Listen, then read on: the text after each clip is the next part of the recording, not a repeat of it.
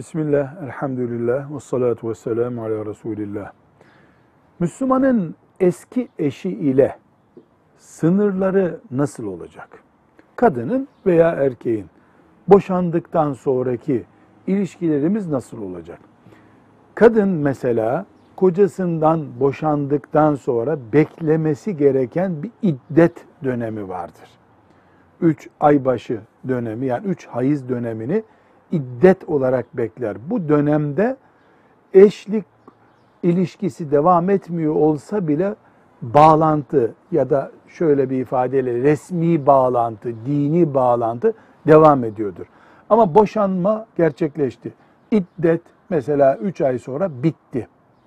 Bundan sonra herhangi bir kadınla o kadının yani boşanmış kadının hiçbir farkı yok. Yüzde yüz birbirlerine yabancıdırlar. Arada bir çocuk var mesela veyahut da ekonomik ilişkiler var. Bunlar gö- görüşülür, konuşulur ama iki yabancı konuşur gibi. İki yabancı bir iş yapıyor gibi olur.